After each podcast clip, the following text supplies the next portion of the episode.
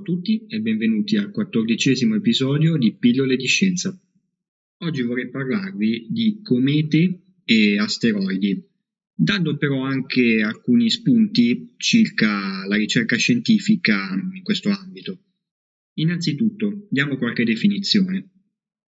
Una cometa è un corpo che vaga nello spazio e che presenta una sorta di atmosfera, ehm, una coda che può essere composta da ghiaccio e detriti quando passa vicino al Sole per effetto del, del surriscaldamento provocato dalla stella. Dico Sole perché noi siamo nel Sistema Solare. Qualora passi vicino ad altri sistemi eh, planetari, ci sarà un'altra stella o più stelle a dare questo effetto. Un asteroide invece è un oggetto più semplice, tendenzialmente è composto da rocce e metalli. Quando entra nella nostra atmosfera si disintegra e diventa una meteora, quella che viene chiamata stella cadente per intenderci. Se però l'oggetto è abbastanza grande e quindi non si disintegra del tutto, allora cadrà per così dire un sasso sulla Terra, che prende il nome di meteorite Ecco, mi premeva dare un po' queste definizioni perché molto spesso anche sui notiziari sentiamo parlare di comete, meteore, meteoriti, asteroidi senza fare alcuna distinzione e a volte questo genera una comprensibile confusione. Per tutti questi oggetti al giorno d'oggi esistono tantissimi programmi di ricerca per il loro tracciamento. Va detto che le comete, quando hanno una coda visibile, si intercettano più semplicemente per ovvi motivi. Ehm, l'obiettivo di questi programmi di ricerca è quello di individuare potenziali minacce per il nostro pianeta.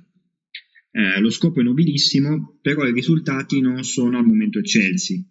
Eh, c'è ancora molto lavoro da fare, in quanto molto spesso vengono rilevati oggetti quando sono già molto vicini al nostro pianeta e quindi fuori tempo utile per un qualche tipo di intervento. Eh, anche su l'intervento eventuale si stanno facendo dei passi avanti, ma siamo veramente all'inizio. Si parla di sonde che vanno sull'asteroide della situazione facendolo esplodere o deviandone la traiettoria e quant'altro. Eh, diciamo però una cosa, la probabilità che un oggetto grande abbastanza per fare danni copiosi eh, colpisca la Terra è molto bassa, ma in passato è già successo.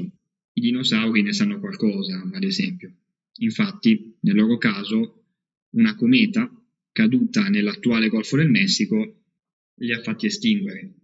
Infatti, dopo vari maremoti e fenomeni distruttivi, eh, si è alzata un'enorme colonna di polveri che di fatto ha reso l'aria irrespirabile e i giganti non ce l'hanno fatta e sono sostanzialmente morti, lasciando il posto tra gli altri a piccoli mammiferi, roditori, da cui poi di fatto proveniamo noi. Ma questa è un'altra storia, scusate la digressione. Tornando a noi, va detto che praticamente tutti i giorni veniamo colpiti da oggetti molto piccoli, la maggior parte dei quali brucia completamente quando attraversa l'atmosfera. Si tratta quindi di meteore, come abbiamo detto prima. Altri corpi celesti, come la Luna, avendo un'atmosfera praticamente nulla, sono meno fortunati ed infatti possiamo apprezzare innumerevoli crateri sulla sua superficie. Un aspetto molto interessante relativo a questi corpi riguarda una teoria che prende il nome di panspermia. Eh, molti studiosi ritengono infatti che tali oggetti siano di fatto dei vettori della vita. Immaginate una meteorite che oltre a rocce e metalli presenta delle molecole biologiche o anche magari dei batteri che impatta un pianeta. Ecco, magari questo pianeta da essere privo di vita diventa man mano popolato.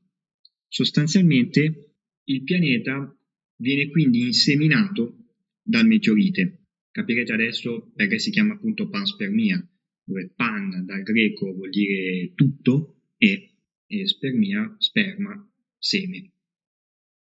Secondo alcune teorie meno convenzionali di altre, anche la vita sulla Terra sarebbe iniziata in questo modo. Gli studiosi, oltre a concentrarsi appunto sulla ricerca di comete e, e asteroidi, cercano di rilevare anche nuovi pianeti. Negli ultimi anni ne sono stati scoperti tantissimi fuori dal Sistema Solare, i cosiddetti esopianeti, con una tecnica molto semplice quanto geniale. Sostanzialmente vengono analizzati dei piccoli cali periodici della luminosità di una certa stella osservata. Questo sta a significare che qualcosa sta orbitando intorno a questa stella ed ecco che in maniera indiretta viene catalogato un nuovo pianeta. Con analisi di natura spettrometrica eh, che vi ho raccontato nell'episodio sul telerilevamento è anche possibile molto spesso capire gli elementi chimici principali di quel composto. Se ci pensate è straordinario perché il pianeta viene individuato in maniera indiretta, ma nonostante questo capiamo di cosa è fatto. In generale, più mettiamo il naso fuori dal nostro pianeta e più ci rendiamo conto di quanto poco sappiamo.